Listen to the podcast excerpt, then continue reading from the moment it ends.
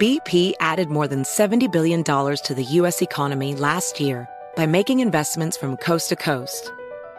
Investments like building charging hubs for fleets of electric buses in California and starting up new infrastructure in the Gulf of Mexico. It's and, not or. See what doing both means for energy nationwide at bp.com slash investing in America. Residents at Brightview Senior Living Communities enjoy enhanced possibilities, independence, and choice. Brightview Dulles Corner in Herndon and Brightview, Great Falls offer vibrant senior independent living, assisted living, and memory care services through various daily programs and cultural events. Chef prepared meals, safety and security, transportation, resort style amenities, and high quality care. Everything you need is here. Discover more at brightviewseniorliving.com. Equal housing opportunity. You're ready for a comeback. And with Purdue Global, you can do more than take classes. You can take charge of your story, of your career, of your life. Earn a degree you can be proud of and get an education employers respect. It's time, your time, not just to go back to school, but to come back and move forward with Purdue Global, Purdue's online university for working adults. Start your comeback at purdueglobal.edu. Hey, this is Stephen Furtick. I'm the pastor of Elevation Church, and this is our podcast. I wanted to thank you for joining us today. Hope this inspires you. Hope it builds your faith. Hope it gives you perspective to see God is moving in your life. Enjoy the message. We're so excited about our new single, Never Lost, that we were just singing. We pray that you'll get that song. And what I want to do today is I actually want to take something that was in that song that you were just singing and bring it to your life at a really practical level today. And the song says that God still shows up at the tomb of every Lazarus. And I want to show you the scripture that that line came from today. And then I want to speak to the Lazarus in your life. Everybody in here has a Lazarus, and everybody in here has a God. And today we just want to bring these things into God's presence for a few moments. John chapter 11 is the scripture. Welcome to our EFAM around the world. There are tens of thousands of people right now who are joining us on their devices. And let's thank God for them as well, that this word would be received in your life. I got smart, David. I brought my iPad today, my Bible. I'm preaching from John 11, and I'm covering quite a few verses of scripture. And my Bible yesterday kept blowing, the pages kept blowing. It wasn't the Holy Spirit, it was the, the air vent. And it just kept blowing to different scriptures. And so I brought it on the iPad today. I hadn't preached from it in a long time. And it's locked and loaded and charged. And I want to preach to you. Well, it's not locked, it's going horizontal. This is some old man stuff right here. You know, every preacher gets persecuted. Paul had shipwrecks, and I have iPads that go horizontal. It's kind of on the same level, don't you think? But we're going to look at something today together uh, from John chapter 11, verse 1. Now, a man named Lazarus was sick. He was from Bethany, the village of Mary and her sister Martha. This Mary, whose brother Lazarus now lay sick, was the same one who poured perfume on the Lord and wiped his feet with her hair. So the sister sent word to Jesus, Lord, the one you love is sick. When he heard this, Jesus said, The sickness will not end in death. No, it is for God's glory, so that God's Son may be glorified through it. Now, Jesus loved Martha and her sister and Lazarus. Everything up until this point, by the way, makes total sense to me. Uh, we're given the name of this man, Lazarus. His name literally means the one who God helps. Have you ever had God just help you out of a, a mess that you got yourself into or a mess that you couldn't get yourself out of? His name means the one that God helps. And his sister was Martha. She's the one who made the mortgage payment. His other sister was Mary. She was a good listener. And Jesus liked going by and visiting because Martha made these incredible lemon pepper wings. He liked to eat her food and then Mary would sit at his feet and be discipled. And there's nothing better than somebody, well, I was gonna say there's nothing better than a good listener, but a good cook is better than a good listener. And if you ever find a good cook and a good listener, marry him, marry her, okay? And Jesus loved to go to this little place two miles outside of Jerusalem, and he would often be refreshed there in his ministry travels, but now they need his help. And it says that he loved them, he loved all of them. He loved Lazarus, he loved Mary, he loved Martha. And as Lazarus' sickness begins to overtake uh, the affairs of the family, Martha issues not necessarily an invitation to Jesus, but a request for help. Lord, the one you love is sick. I love how she phrased it. You know, send him a message. Say, uh, Lazarus, no, no, say, the one you love is sick because he's very busy and we need to get him here. So let's just remind him of, of how much he loves Lazarus and get him here real quick so he can do that healing thing that he does for us.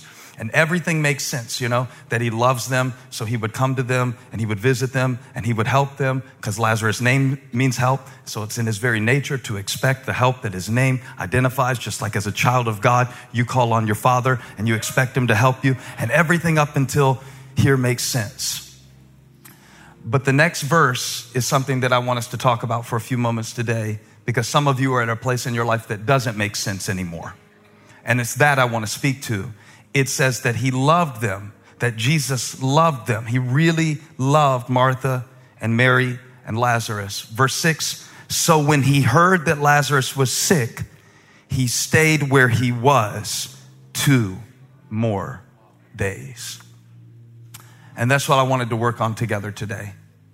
Because it would be one thing if the Bible said he loved them, but he stayed where he was two more days. Because that would mean that he couldn't come he had other people to help. But it says this, this interesting word, so. So he stayed where he was two more days. And that means that verse six flows directly from verse five. He loved them, so he did not come when they wanted him. And I want to talk about this today from my heart. I'm going to title this message, The Lazarus Factor. The Lazarus Factor.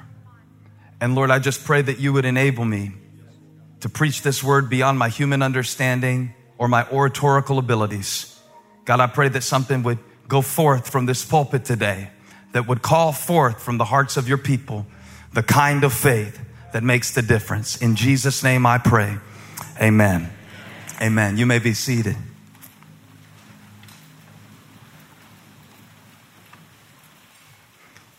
Spoiler alert Lazarus dies and gets resurrected in John chapter 11. I didn't want to leave you in suspense too long. But you ever think about how different people have different love languages? They have a book about it, the five love languages. And uh, I'm so thankful that God gave me a wife that one of her love languages is physical touch. Do you know how happy that makes me? What a blessing. I'm so glad her love language isn't acts of service. I much prefer physical touch. Amen. You know what?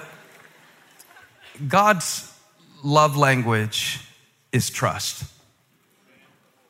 If you were to ask me from just studying the Bible for however many years I've been studying, since I was 16, how does God receive love. He, he loves to be trusted. More than he even loves to hear you sing, and I'm not saying you don't have a great voice. He loves when you trust him. More than he even loves when you, you know, wear a cross around your neck. He loves when you trust him. More than he even loves, and I probably shouldn't say this as a pastor, but more than he even loves when you come to church. He loves when you trust him on Tuesday. He just loves to be trusted. One of the most difficult things I think in our life is that we often equate love with comfort while God equates love with trust. If we are not studious and if we don't give attention to the scriptures, we will conflate and confuse our human definition of love with a divine love, a love that is not simply an action, but an essence of who God is. I don't know about your first job, but I would put myself out there as maybe having the most interesting first job in the whole room because my first job at age 15 was to work at Pet Rest Cemetery and Cremation Service. And I'm proud of that. I did those funerals with dignity. And I lifted 180 pound bull mastiffs. That's part of how I learned to, you know, preach in dead churches was. Because right after my, my ministry of, of burying dogs and cremating dogs, I had to go preach at Baptist churches. And, you know, the atmosphere could sometimes be real similar, some of the churches. Don't be hateful, I'm just telling you about my experience. Um, it was a good job, and, and people often judge me when I tell them, because you remember, we used to go out there and on, on the way to the mall, I'd, I'd tell Eric, I just need to stop by real quick and take care of these dogs real quick. And you could tell who your friends are when you stop by the crematory on the way to the mall, who, who your, your friends are. But some people would judge me. You know, you, you tell them that, that you cremate dogs and they look at you like you deal drugs. And it, it was a service with dignity. It was a, I'm, again, very proud of the fact that I was 15 years old with a job that paid $150 a week. Yeah. And I got my own beeper. Y'all don't know nothing. And uh, you know what I think that one of the worst jobs would have been? To be the PR manager for Jesus Christ. To, to have to explain his actions or, or, or to have to give a press conference for Jesus, especially when John chapter 11 says things like, He loved them he received hospitality from them. But when it came time for him to help them, he stayed away two extra days because he loved them. It's an interesting construct. And we come to find in all of our lives the difference between God's job and our job. See, God's job is outcome, your job is process. Can I preach a little bit to the three people who are awake? The longer that you think you can control outcomes in your life, the more frustration you are going to experience in this journey of faith. And many of us were taught starting out that faith was a way of controlling outcomes. It was like, if you pray this and do that, then you can expect this. But everybody in here has a Lazarus. The Lazarus factor is the thing in your life that made the formula fall apart. The Lazarus factor is the thing in your life that caused you to question the very nature of faith and start to see at this point in this passage that faith is rarely a form of manipulation by which we get God to keep our schedule. I've got news for you. God will not be manipulated. God will not be moved just because we get uncomfortable in a situation. And I hate to break it to you, but faith is not a means of manipulation. It is a patience with mystery. The kind of mystery that can say on one hand, God can do anything. But in that very same breath that you say God can do anything, there is something in your life right now that God will not do that you see in His Word that He did for somebody else, but He has not done for you yet. I'm simply trying to say that everybody in here has a Lazarus. Everybody in here has something that suppo- was supposed to be done. If God really loved you, He would. If God really saw you, He would. If God was really strong like they say He is, He would. If God really had all power in His hand, He would have. Because we confuse God's love with proof in circumstantial evidence, we never really get to the foundational core that the love of God is not always proven by the way I feel His presence. The love of God is proven by the way I deal with His perceived absence. The love of God is not only proven in the times where I thank Him for my blessings, the love of God is proven in my life where I cannot feel Him, but by faith I praise Him because He is God. Even when I don't sense God, He is God. And I wonder, is there anybody who's willing to give God a praise by faith in this place today? at Gaston, at Blakeney, at Ballantyne, at UC, online. Give him a praise if you don't praise him for what he does, but who he is.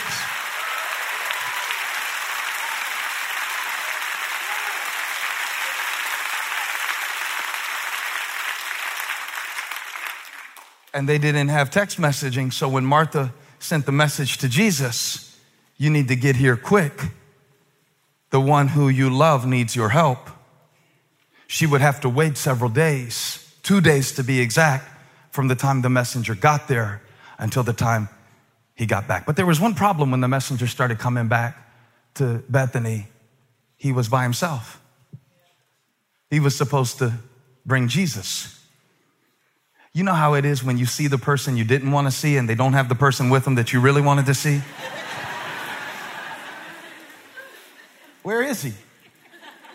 She sent him a message, and Jesus left Martha on red.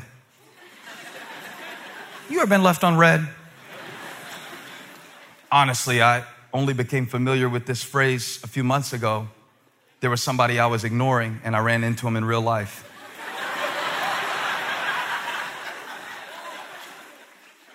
He goes, Bro. I'm like, Praise the Lord, brother. You know, I get real fake when I have to see somebody face to face that I don't like.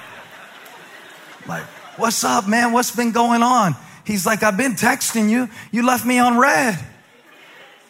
You got a new number or something like that? No. Did you get my message? Yeah, I got it. And then I faked a heart attack. You know, I didn't know what to do. hey, Jesus, the one you love is sick. Hey, Jesus, I'm depressed. Hey, Jesus, I can hardly breathe right now. Hey, Jesus, I feel all alone. Hey, Jesus, I need to know how to make this decision. Hey, Jesus, I need you to show my husband how to stop being crazy. Hey, Jesus, I need you to do for my kids what Prozac can't do and calm them down.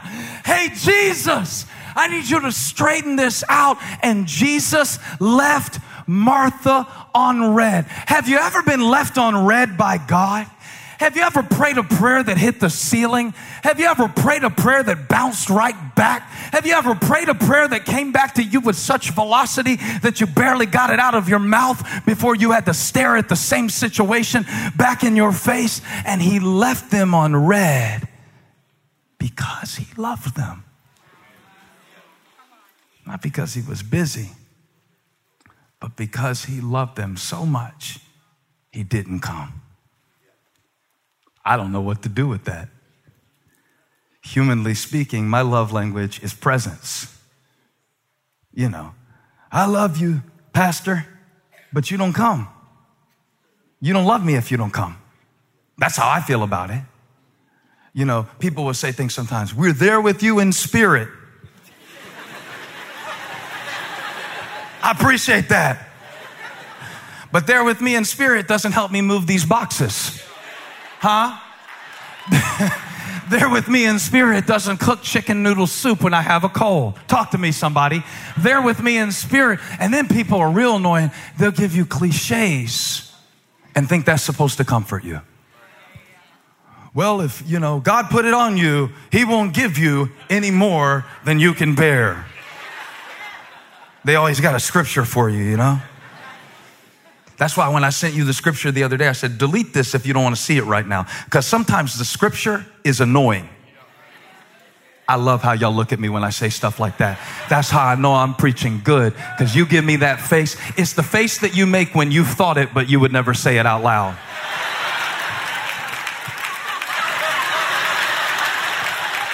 Halloween is over. Take your mask off and admit for a moment Come on, y'all. This is my job to say the stuff that you're thinking anyway.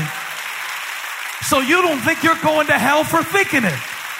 You can have great faith and still be frustrated.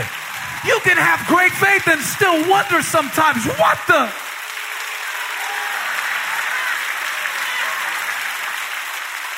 One day I'm going to put out a whole CD called uh, Honest Worship.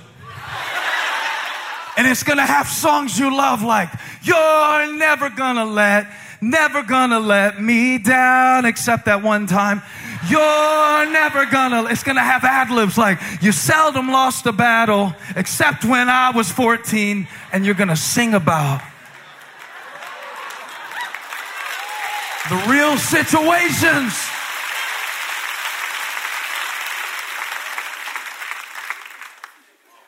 The one you love is sick. And we often conflate God's love with the circumstances of our life. Now, if you look to the circumstances of your life for the proof of God's love, you are looking for love in all the wrong places.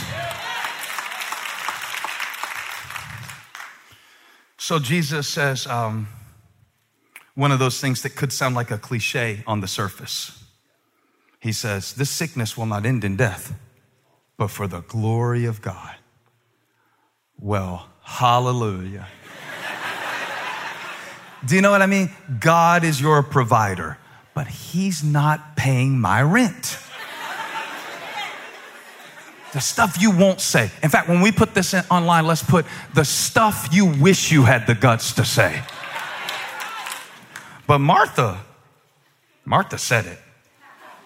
And I want to show you how she responded because everybody has a Lazarus. Everybody has something that God was supposed to do for you that He did not do. What I love about the Bible is that it gives us the, the insight of hindsight. The insight of hindsight means I know why John wrote the book of John. Because at the end of it, he says, The reason I wrote all of this was that you may believe and he organizes his gospel account. Now, if you ever read the Gospel of John, it reads differently than Matthew, Mark, and Luke. Those are called the synoptic gospels. It means optic, you know, like see with, sin, sin with, see with. They saw with one another. John's on a whole different wave. John takes seven signs that Jesus did, seven statements that Jesus made, and then he organizes it not as it's happening, but after it happened and after he has the insight of hindsight. So he addresses who Jesus is with a knowledge of what he came for after he saw him do all that he could do. The insight of hindsight is really powerful, but we don't live our lives with the insight of hindsight about every situation. I would like to suggest to you that Mary and Martha, who were mourning the loss of their brother Lazarus in John chapter 11, never read John chapter 12. That's just a guess, especially since John didn't write it until AD 85. Jesus died in AD 32. So that means they didn't get to read chapter 12 while they had to live out chapter 11. Who am I preaching to who is in chapter 11 today? Let me show you something if you're in chapter 11. It's in verse 2. It's in parentheses. Now I want to I want to caution you. Be very careful to never put a period where God put a parentheses. What do you mean by that? I mean that some things in your life will make sense after the fact that don't make sense right now. And John chapter 11 verse 2 is very interesting because it says not only did Mary cook for, not only did Martha cook for Jesus, but Mary worshiped Jesus. Give me verse 2. This Mary, whose brother Lazarus now lay sick, was the same one who poured perfume on the Lord and wiped his feet with her hair. The only catch is this. That didn't happen until John chapter 12.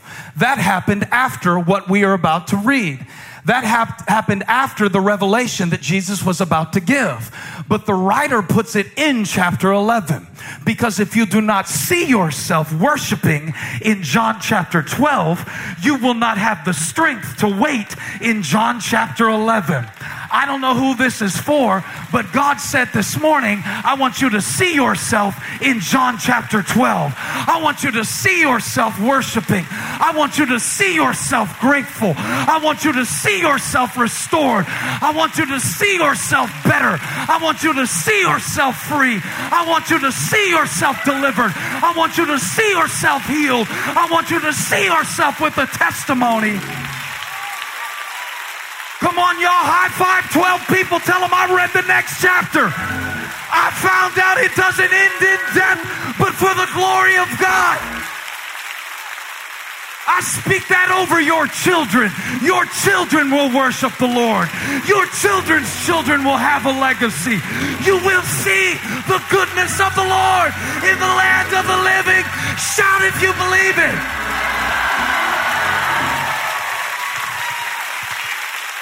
Now shout if you want to believe it, but it's kind of hard right now. God liked that second shout better than the first one. They say you've got to see it to believe it. God says you've got to believe it.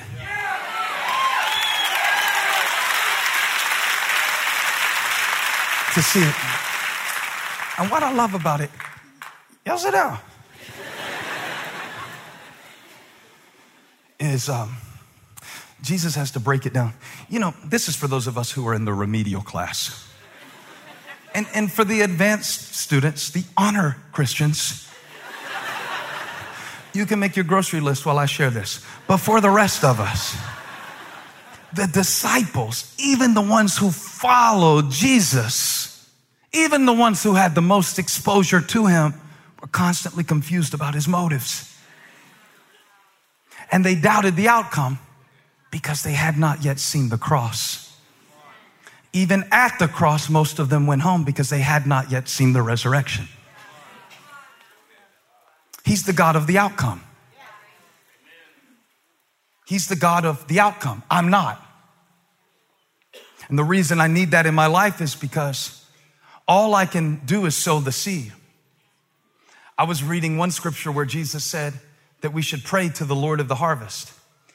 And for a long time, I read it just thinking about how we should pray, but then I thought about the fact that he called God the Lord of the harvest. The harvest represents the result, the seed represents the process.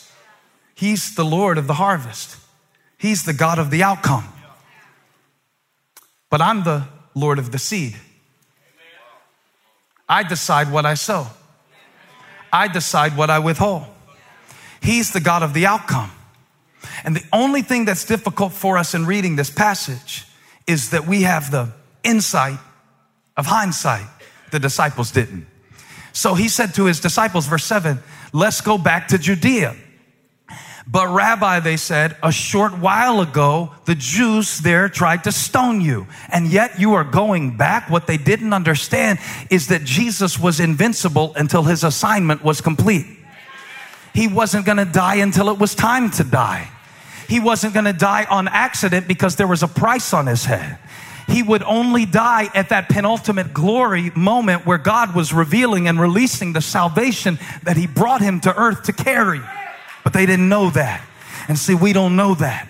You don't know when you're going through what you're going through, why you're going through what you're going through, but you're going to find out that this sickness is not unto death, but for the glory of God. So Jesus answered, verse 9, Are there not 12 hours of daylight? Anyone who walks in the daytime will not stumble, for they see by the world's light. It is when a person walks at night that they stumble, for they have no light.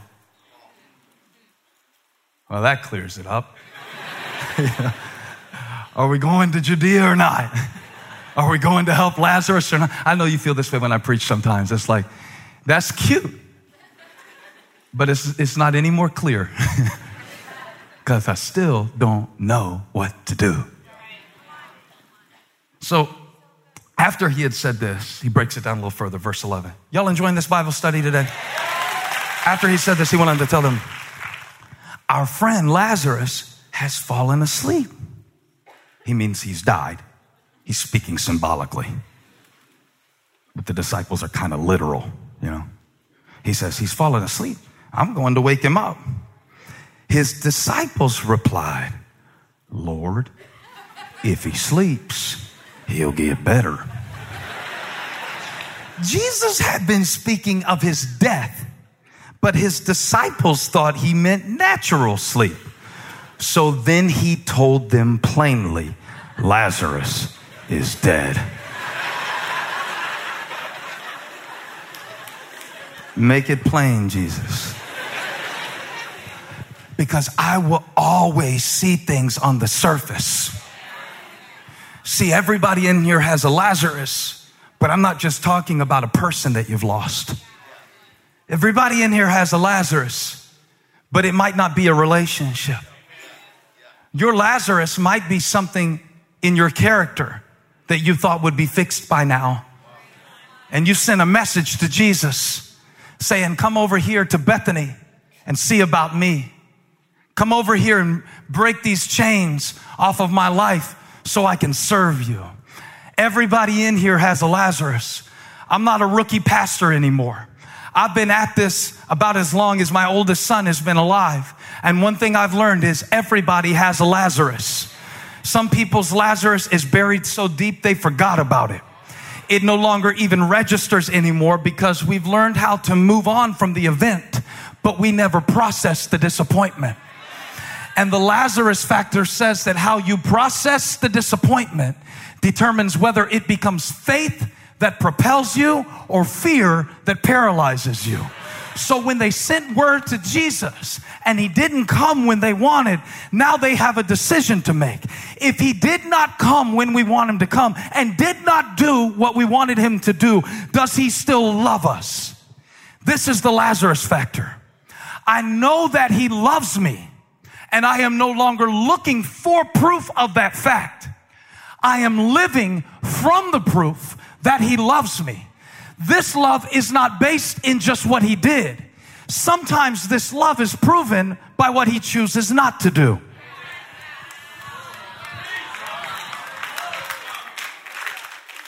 Jesus said, I'm going to wake him up. And I love, I love Thomas's faith.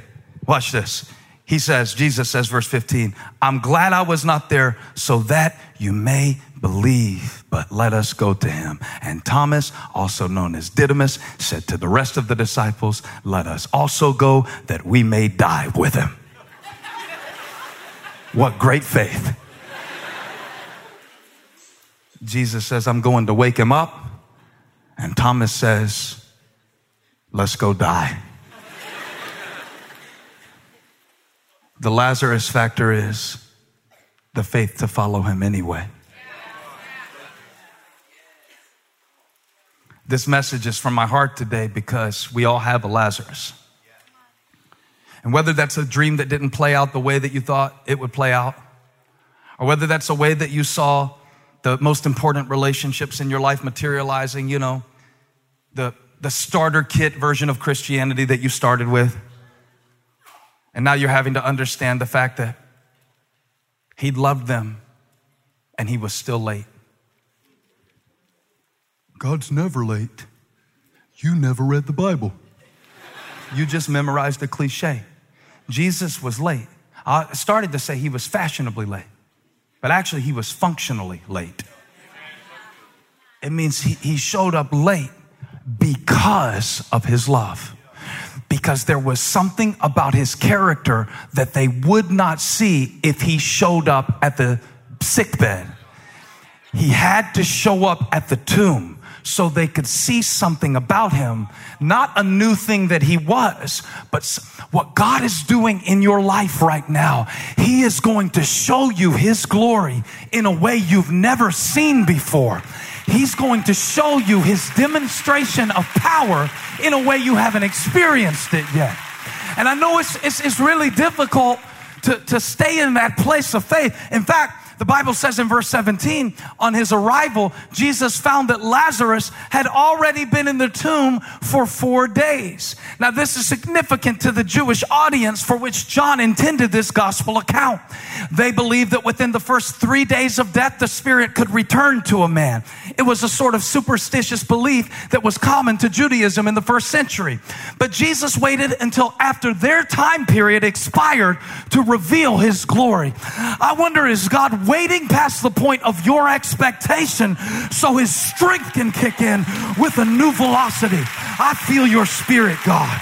He showed up after four days. Now, now, Bethany was less than two miles from Jerusalem, and many Jews had come to Martha and Mary to comfort them in the loss of their brother. So they came to comfort Martha and Mary because that's all they could do. There's only so much people can do for you, even if they mean well. There's only so much your friends can do for you. Stop worshiping people. People can only do so much for you. Don't make them an idol. They are not your God. People can be a gift, but they cannot be your God. There's some things in my life that only Christ can do. There's some things I appreciate the help, I appreciate the prayers, I appreciate the well wishes, but I need Jesus for this job. This is a big one. I need the master, I need the healer, I need the great I am, I need the bread of life, I need the light of heaven. I need Jesus. I need Jesus.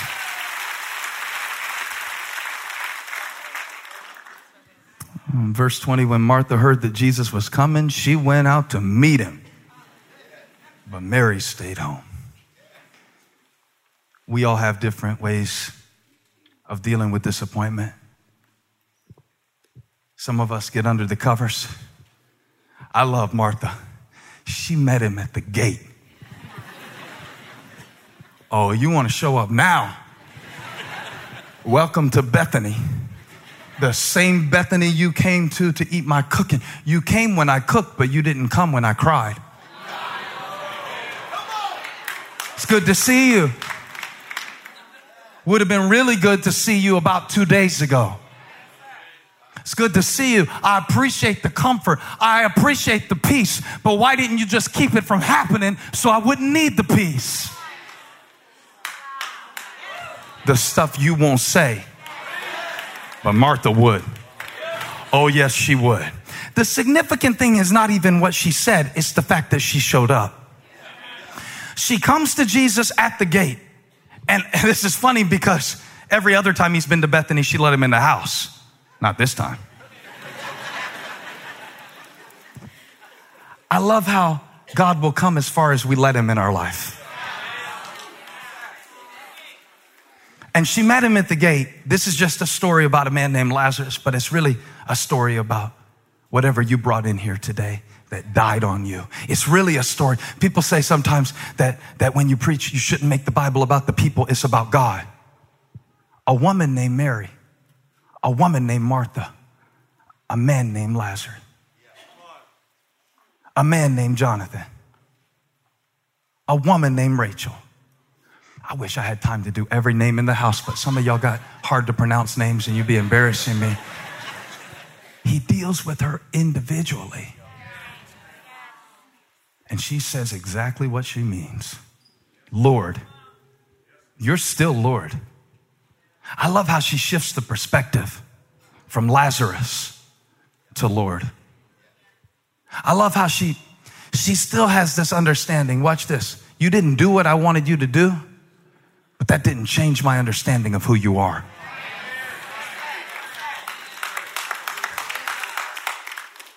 I want to preach this kind of faith. So when he stays two more days, instead of running to see about what you need him to see about, you won't change your mind about who he is.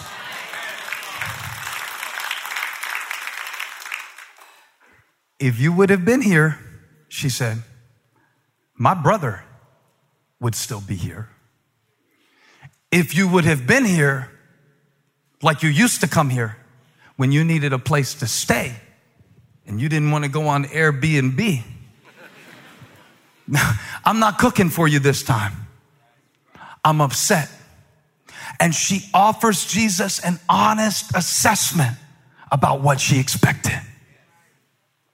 The most, the most godly prayer you can pray is the most honest prayer you can pray the most honest prayer you pray will be the most godly prayer that you pray.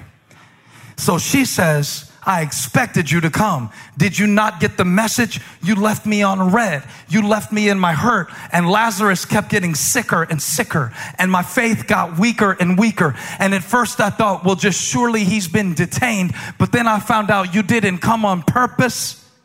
If you would have been here, if they would have raised me, if they wouldn't have abused me, if you would have stopped it, if you would have prevented it.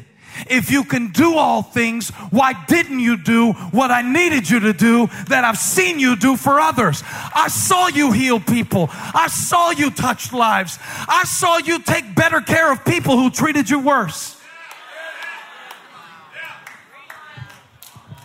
But you have confused my love with conformity to your agenda. If you would have been here, Lazarus would not have died. And then something takes over Martha, and I'm praying it'll take over us today because everybody in here's got a Lazarus.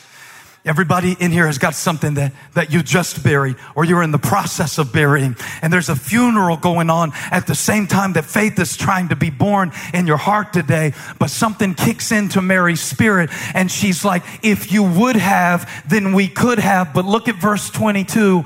But I know that even now.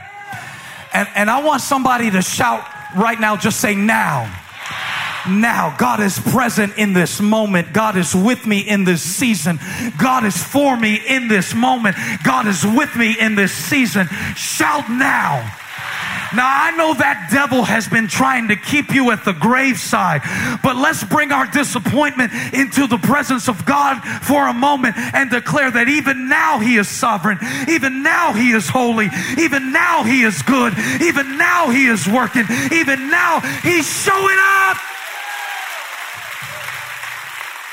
Even now, God will give you whatever you ask. And Jesus said to her, Your brother will rise again. And Martha answered, I know he will rise again in the resurrection at the last day. And Jesus said, You're missing the point. I am the resurrection and the life. You keep trying to prove my presence by what I do but I want you to see who I am. So I didn't do what you wanted me to do because I needed you to see who I am. I am a friend that sticketh closer.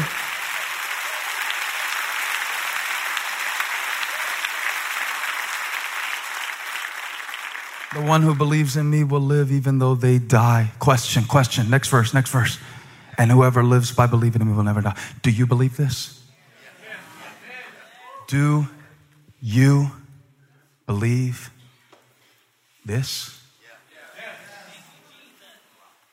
Do I believe what, bro? Preacher. Do you, do you believe what I just said? And she answers, Yes, Lord, I believe that you are the Messiah. Now, it's two things in the text, Elaine. One says, Your brother will rise. One says, I am the resurrection. She says, I believe that you are who you say you are. I don't even know what you're going to do. But the Lazarus factor is that thing inside of you that somehow knows he is God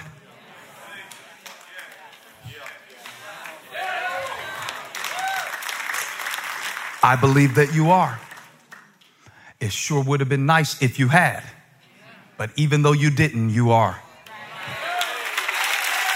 Even, even though you didn't, you are. Even though I wish, you are.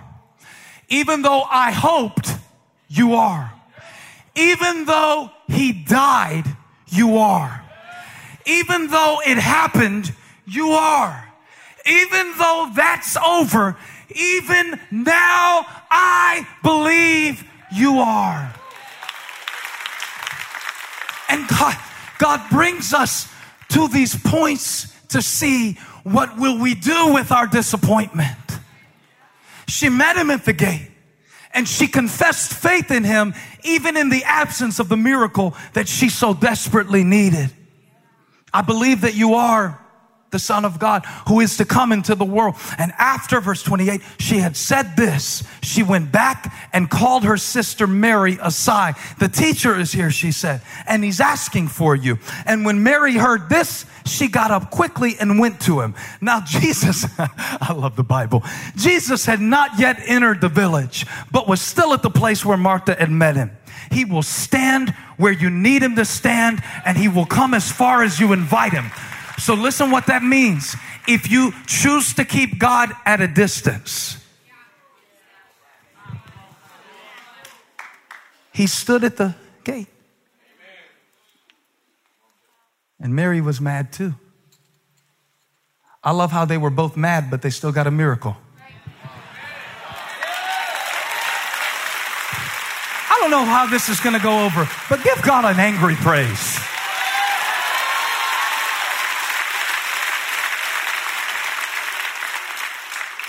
Mary fell down at his feet, not in faith, but in frustration. But she came to him. And everybody followed her out there. Everybody that came around. Aunt Margaret. Just started with the letter M. Mary, Martha, Margaret, no, no. She said, uh, she said, verse, verse 32. She reached the place where he was and saw him and fell at his feet and said, Lord, if you had been here, my brother would not have died. And Jesus saw her weeping. The Jews who had come along with her also weeping. He was deeply moved in spirit and trouble. And when he saw her pain, he participated in it. The Lazarus factor is not only that God gives miracles in desperation. The Lazarus factor says that he is with us in the pain of disappointment as well. And he asked, Martha, do you believe this? And he asked Mary for a location. Where did you lay him? Take me to that place. Not the place that you let everybody else see, that place. That place where you kind of buried your belief in God. It was a rejection, that place. It was a loss, that place. It was a betrayal, that place. It's a place where you feel exhausted, and it's sometimes a place where you're embarrassed of it. It's not the rooms in the house that you show the guests, it's the other rooms. That place. What I couldn't figure out was why did Jesus wait when he could have come and spoken a word? And if he could have come and spoken a word, why didn't he just speak it from a distance? He didn't even have to come to Bethany to heal Lazarus. But I think he wanted us to see that he likes to come close to what other people would push away. Everybody has a Lazarus. Everybody has a turn that your life took that you didn't see coming and that God didn't prevent. And as simple as this message may be, I think it may be the deepest one that you ever hear because God is saying, Take me to that place. It is not a physical location, it is an emotional one. Take me to that place where you laid him where you stopped being optimistic, where you started going through the motions, swinging an axe with no blade. Take me to that place where you just learned to manage the addiction rather than fighting it. Take me to that place where you just decided to show people a facade because you don't think they can handle what's really you in the core of your being. That place. Everybody has a Lazarus. And the question is not whether or not you have a Lazarus. The question is, what are you going to do about it? Now, Jesus made the, the trip to the tomb. And when he got there, some of y'all said you were going to memorize more scripture this year. I'm going to give you one to start, verse 35. Jesus wept. So you can go home and tell somebody you memorized the whole Bible verse today. That's the whole verse. Jesus wept. How powerful that before he spoke the word, he wept. Before he demonstrates his authority, he demonstrates his empathy.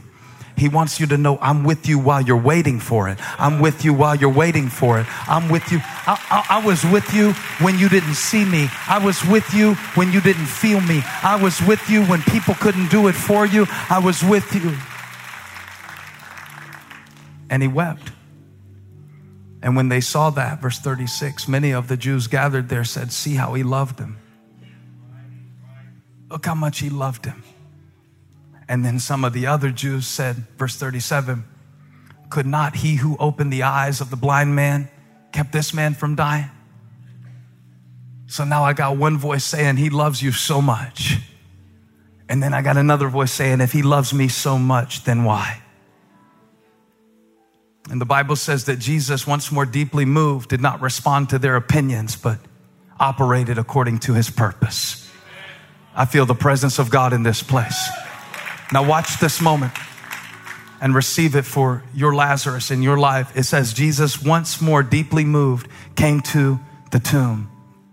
It was a cave with the stone laid across the entrance. The stone across the entrance means nothing else is going in and nothing else is coming out. That's some of your hearts today. And then Jesus tells them something to do that he could have easily done without their help take away the stone. Isn't that crazy?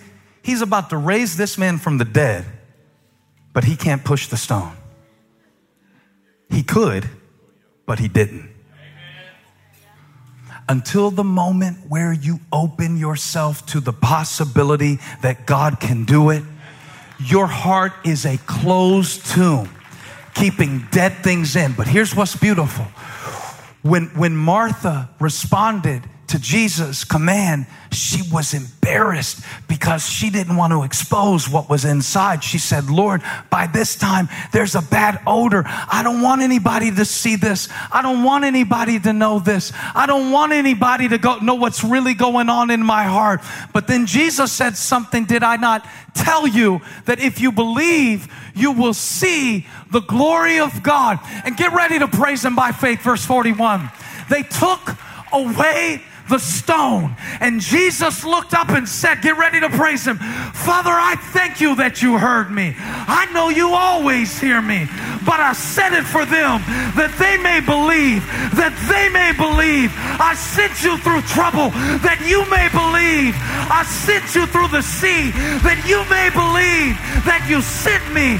And then Jesus, get ready to praise him. Verse 30, 43. Come on, come on. When he had said this, he called out in a loud voice, Lazarus, come out! Lazarus, come out! 44. When he said it, the dead man came out. The dead dream came out. The dead thing came out. The dead place came to life. The dry bones came together, bone to bone. Hear the word of the Lord. Lazarus, come forth. Praise him. Lazarus, come forth. In a loud voice, he commanded that thing that was dead to come alive. And the Lazarus factor says, you don't always get Lazarus back, but his presence is always calling something forth. Come on, let it sink in. You know I'm right about it. You know he's the God of the outcome. You know he's the God who is working all things together, right? You didn't forget that, did you, Martha? You, you didn't let you didn't let your Lazarus convince you that he didn't love you. He loved Lazarus. He loves Larry Stevens Furtick Jr. He loves Holly Anna Furtick. He loved, he loved me so much that he let something die, showed up at the spot, and he's still showing up at the tomb of every Lazarus. They didn't want him to show up at the tomb. They wanted him to show up in the hospital room. And this place, I want you to know that even though it's not the place you plan to be, He's standing here. He has not forsaken you, He has not abandoned you. In Greek, the word is ume, it means never. When He said, Never will I leave you, never will I forsake you, it's a double negative, ume. It means never, no, never. Father, in the name of Jesus, I thank you that you heard us the first time. I thank you that there's nobody standing before you today who cannot declare that you are weeping with us in our disappointment. And your word is going forth into our future. I speak to every Lazarus in this room today in the name of Jesus. I call joy forth in the name of Jesus. I call peace, purpose, and glory forth. For we know that this sickness does not end in death, but for the glory of God. The Lazarus factor. He is getting glory out of this situation. Look at me for one moment. I'm over my time, but I got to tell you something. It was the situation that gave the opportunity for revelation. God is doing that in your life right now. Thank you for joining us. Special thanks to those of you who give generously to this ministry. It's because of you that this ministry is possible. You can click the link in the description to give now or visit elevationchurch.org slash podcast for more information. And if you enjoyed the podcast, you can subscribe, you can share it with your friends, you can click the share button, take a screenshot, and share it on your social stories and tag us at Elevation Church. Thanks again for listening. God bless you.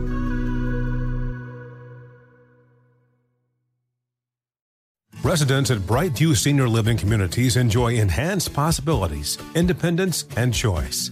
Brightview Dulles Corner in Herndon and Brightview, Great Falls offer vibrant senior independent living, assisted living, and memory care services through various daily programs and cultural events. Chef prepared meals, safety and security, transportation, resort style amenities, and high quality care. Everything you need is here.